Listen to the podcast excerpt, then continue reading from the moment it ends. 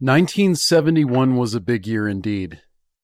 In 1971, something happened in the United States that is now known as the Nixon shock.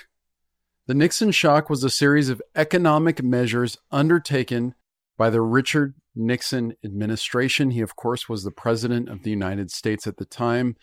And most notably, he took the United States off what's now known as the gold standard. Well, what is the gold standard? The gold standard was when the United States dollar was pegged to the value of gold.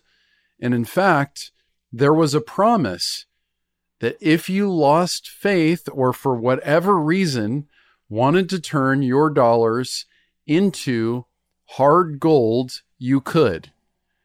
Now, I don't know the likelihood of that actually happening, but that was the promise the United States dollar was backed by gold.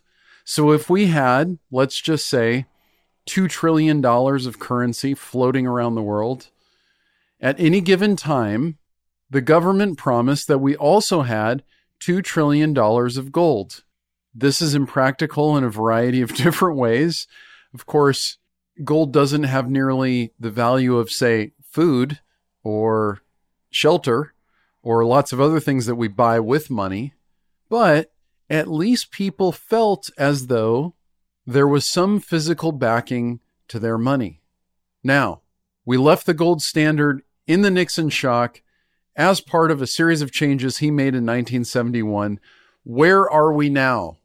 Well, we're on what's known as a fiat currency, which is to say, the currency is only valuable because people you, me, everyone who does business with you and me, those people and us, we think it has value.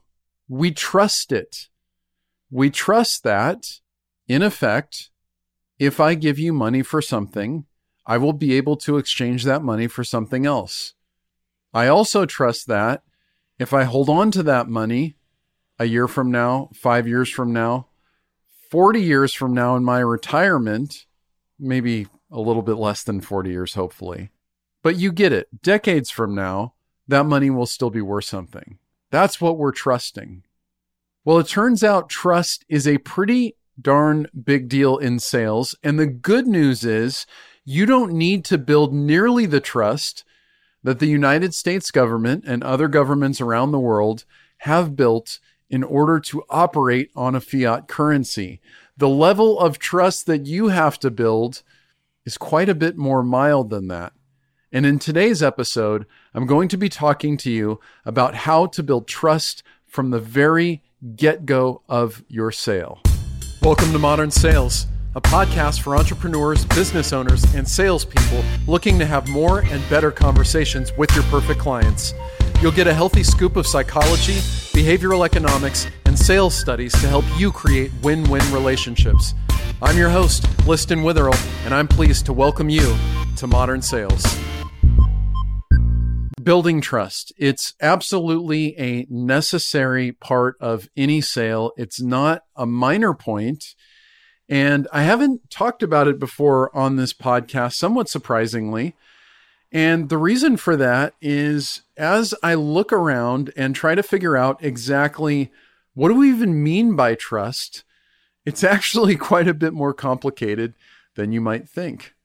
But that's not to say that it's unknowable or that there are things that you can do to actually start bridging the gap and building a bridge to trust. There are definitely those things. And so in today's episode, I want to talk to you about things you can do to build trust. I've broken it down into three primary categories. Those categories are number one, delivering on your promises, number two, demonstrating expertise, and number three, acting ethically. Now, I do want to make a point before I get into defining what I mean by each of these different ways that you can build trust. And that is that there are really two layers of trust that you have to contend with when you're working with your clients. The first layer of trust is their overall perception and trustworthiness that they feel in your company. Now, you don't have a lot of control over this. You have some for sure, but there's not a lot that you can do because this opinion is probably well formed before you even talk to them. And secondly, the other layer of trust is how much your prospects and your clients actually trust you.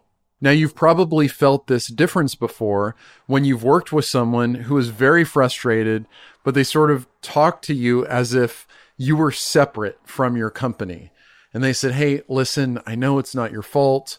I'm just super frustrated with the way things have gone, and I was hoping you could help me. That's a clear demonstration that there's a difference in the way they look at you and your company. So, some of the things I'm going to be talking about can happen at the company level because that's very important. And I'd even say without a baseline amount of trust or a minimum foundation of trust, no one's going to do business with you. So that's pretty critical. But secondly, I'm going to focus mostly on how you can build trust with your prospects and how you can build their trust in you specifically. So let's get to it. The first thing I want to talk about is just delivering on your promises. And that is just do what you say you're going to do. It sounds simple enough, but it is maybe not so easy once life intervenes. You can imagine a situation where you're at work and something happens with your family or a new client fire erupts out of nowhere. You have a medical emergency. There's all kinds of things that would cause you to not deliver on the promises that you say you will. And I'm going to come back to how to handle that if you're not sure what to do there, because you can actually break a promise and build more trust. And I'm going to tell you how to do that towards the end of this episode. But delivering on your promises really plays on the psychological trigger for persuasion that is called consistency in the book Influence. And what consistency says is that people like other people who act consistent with their word and they are driven to remain consistent themselves, which is just a really simple and obvious shortcut that says if I can count on people to do the things they say that they will do, I should trust them because if I want what they say they're going to do for me and I know it's going to happen, Obviously, that is a recipe for trust. Now, there's all kinds of questions embedded in trust. And kind of the key one that I'm starting with here is can I trust you? Let's take the word trust out of it for a second. Will you do the things that you say you will? Now, the next layer of that is that if you say you can help me, I want to know if you say you can help me, can you actually help me? And one of the ways to build trust in this realm is just to give first. Look, since you're saying you can help your clients, give them a small taste of what that might be like. So I offer sales training. And if you wanted some, I'd be happy to talk to you, of course, but that's beside the point. The point is, I can demonstrate some of the ways that I think about sales right here in this podcast. But when I'm on the phone directly with a prospect or a client in a one to one situation, I can also give them ideas and my thinking on how I would approach their problems. And I'll be covering that a little bit more in the next section about demonstrating expertise. But before I go there, when it comes to delivering your promises, I believe it's also quite important to know yourself and to know your company. And when it comes to knowing yourself and knowing your company, do you even trust what you're saying? I've heard this one before. I have a hard time developing trust with my clients. And I ask, well, do you believe the things that you're saying? And they say, no, I think my company can't really deliver on the promises it makes. So you don't trust your own company. Why in the world should your clients? Now, your response to this may be, well, I'm a good liar or I hide it well. And that's probably true in some circumstances, but it's definitely not true in all. And some people will be better at detecting the BS that you're putting out there, and others may be a little bit worse at it. But the truth is, you have to get real with yourself about the promises that you can make and you feel you can deliver, And the same is true with your company. When you do get real about that, I would suggest you avoid making any promises that you don't fully believe you can deliver on. Which brings me to the second big way that you can build trust, and that's by demonstrating expertise. Now, when people pay for complicated services, when people pay for large projects that take a long time to deliver and they risk a lot in order to not only pay you the money to deliver those projects, but they risk their reputation. They risk possible promotions. They risk their, in some cases, their entire career track. If they're going to put all of that on the line, they want to be sure that you are an expert, that you can do what you say you will because you have the aptitude to deliver. So let me give you an example. If you're talking to a client and they ask you a question that you hear over and over and over again How much does this cost? How does it work? What is the process? How many people need to be involved? What kind of resources do I need to provide? All of these predictable questions, if they ask you those, and you don't have an answer, does that show aptitude? Probably not. Probably does the opposite. Whether it's true or not, the subtext for your lack of an answer in this situation is that you may not know what you're talking about or what you're doing. As you might guess, clients don't like this kind of thing. Obviously, right? They want you to have aptitude. They want you to know what you're talking about. They want you to be prepared for these things that predictably will come up over and over and over again. So it may seem silly when I say, you know, of course I'm biased, right? Training matters. But one of the reasons I say that is because if you're prepared to answer a question that you hear over and over again, what you're doing in that moment is demonstrating expertise instilling confidence in your client by demonstrating confidence on your own and deepening their trust in you. Now, another way to demonstrate expertise is just by having a point of view. I've talked about this quite a bit before, but I think it's critical. And the reason it's critical is because in any market, there's more than one option. If you think you're the only option for a client you are sadly and gravely mistaken. If you think you are and you think I'm wrong right now, please email me and I would be happy to prove to you that you're not the only option. That is an open invitation, by the way. I do mean it. I'd love to have that conversation if you think you're the only option. But let's assume that you're not. If you're not the only option, one of the ways that you can build trust is by sharing a point of view that your clients can buy into. Now, that can be a real differentiator because you may not be the only person with the type of solution that you offer, but the exact combination of features and benefits and delivery style and speed and price, all of that comes down to the point of view you had, the hypothesis or thesis that your company started from. It can also be about your personal point of view. Because we're in a service based business, if you're the one delivering the services, your point of view is quite important. And so I would recommend sharing that with your client and making it abundantly clear.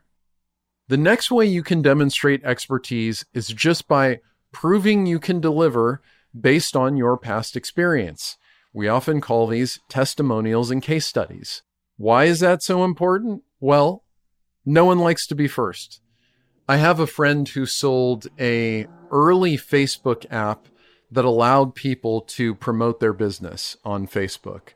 This is in the very early days of Facebook's marketing and monetization strategy, say in 2010.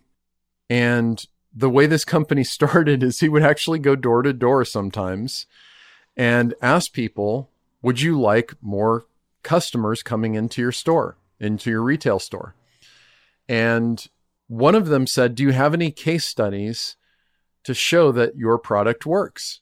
And he said, Yeah, actually, your neighbors right next door, the record store, they're using us right now and they've seen a 60% uptick in foot traffic. The potential client he was talking to heard that information, took it in, and quickly responded, Yeah, but we're a shoe store. Do you have any examples of shoe stores using your product? Now, I love this anecdote because I think it's so hilarious and it demonstrates a couple things. One is people have a hard time abstracting out and applying information to their specific case. If there's any difference, some people are going to have a hard time applying it and understanding what the takeaway is and what the possibilities might be for them. The second thing is the more targeted you can be in the case studies and the more applied you can be in how you tell the story that's behind those case studies, the more likely people are to believe them and trust, once again, that you have expertise. The next way to demonstrate expertise is doing what I'm doing right now, and that is to share your thinking. Share the way you think about things. Be available to people for free. My first principle in Deliver on Your Promises was to give first. Related to that is this idea of sharing your thinking. So I'm giving you this podcast, it's totally free. And if you've listened to more than one episode, you probably trust me to some degree. And if you're not in a position to share your thinking because you work for a company and there's rules against that, you want to be sure that their marketing department understands what are those things that need to be shared? What are the gaps in trust that your clients are feeling and why it's important that you can make this case? Why do they feel that? And make sure your company is sharing the thinking. Now, once you're in a one to one interaction with a client, you don't need to rely on your company nearly as much anymore. You can write your own things. And if there's rules against that in your company, here's an easy workaround find an article or a podcast or a video or whatever form of media that you like to consume and send it to your prospects and comment on it and tell them what your take is and why you think it's right or wrong and how you would build on it and how they can apply it to themselves. Sharing your thinking demonstrates your expertise, which deepens trust. Now, the next thing I want to talk about in demonstrating expertise doesn't perfectly fit in this category. It might be a little bit of a hack, but that's the role of familiarity and trust and that is we're far more likely to trust things we're familiar with. You may have heard of an artist named Shepard Fairey. Shepard Fairey is considered a street or urban artist. I'm using air quotes, but they don't translate very well on audio. But yeah, he's a street artist and he's famous mostly now for a poster he did of Barack Obama, I believe in the 2008 election. And actually, he was sued by the Associated Press for the image he used in that poster. But before that, Shepard Fairey was known for these Obey Giant stickers. And it was a derivative picture of the likeness of Andre the Giant, the famous wrestler. And Shepard's theory is something that I don't know if he calls it this or if it's an actual term, but phenomenology. Like what creates a phenomenon? And one of the things that he noticed was one of the key drivers and values of any propaganda is just repetition and omnipresence, which is to say, if he could get millions of his stickers up in cities around the world and people could encounter them on a regular basis, especially with no other information, they would be much more interested in those stickers. They would stand out a lot more to them, and the stickers would start to become trustworthy and take on an air of importance, even though there was no real reason for that, other than people saw them a lot. Now, how does this apply to you? You might be wondering. Well, if you can give your clients the impression that you and your company are in a lot of places that they normally go, this is quite a bit easier to do online than in the real world. If you can give that impression, it's an indirect demonstration of expertise because if you are in these places, we use the heuristic that your appearance must mean someone else deemed you credible and trustworthy, and therefore they should too. So the role of familiarity actually plays into your demonstration of expertise, even though it's not necessarily a legitimate source of it. And on that note, I think it's a nice place to transition into the third big pillar of building trust, and that is by acting ethically. Now, this is really important to me because I think ethics are something that have been lost in business. There's no benefit that I can discern that anybody would have gotten from losing ethics from business or at least seeing ethics wane in business. And I think in a lot of ways, we're seeing a resurgence of ethics. But the first point I want to make is just be honest. Admit your faults, admit your shortcomings. Don't lie to your clients. If your clients know that you will be there to tell them the truth for better or for worse, again, that is a big pillar of trust. Going back to the initial point, delivering on your promises. Will you do what you say you will? People with ethics, people with values, for example, I do what's in my client's best interest. That's a value. Those people are more worthy of our trust. And the reason for that is doing what's in my client's best interest isn't always in my best interest. And if I do it anyway, that builds trust for my client. That shows them that when I said, I'm going to do what's in your best interest, I'm going to help you grow your business, I'm going to help you save time, I'm going to help you make more money, I'm going to help you engage your team, whatever it is that you do when you give them honest feedback, and especially if it's against your own interest, it's now believable. That is so important. I can't stress this enough. And it's really uncomfortable for a lot of people to do it. But what I want you to do, if it's uncomfortable for you, is to trust. This isn't a circular argument. This is to say, if you want people to trust you, you have to trust them. And so if you're in a position where you're having to give them bad news, where you're having to admit, sorry, I screwed up, where you're having to admit, no, we can't do that for you, and here's why. What I want you to do is trust. Some people will hear that and say, I can count on this person. Now, in the first section, I talked about delivering on your promises, which is just to say, do what you say you will. And occasionally you probably break those promises. Here's the good news you're human, your clients are too. There is no possible way that they have kept every promise they've ever made in their lives. And if they say they have, they're lying. Don't trust them.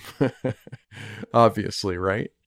But what I want you to do is if you do break a promise, be consistent. You're trying to tell them that you're trustworthy and that you can be trusted be consistent. Tell them, I screwed that up. Here's why I broke the promise. Here's why I don't want that to ever happen again. Here's what I'm doing about it. Again, this comes down to acting ethically.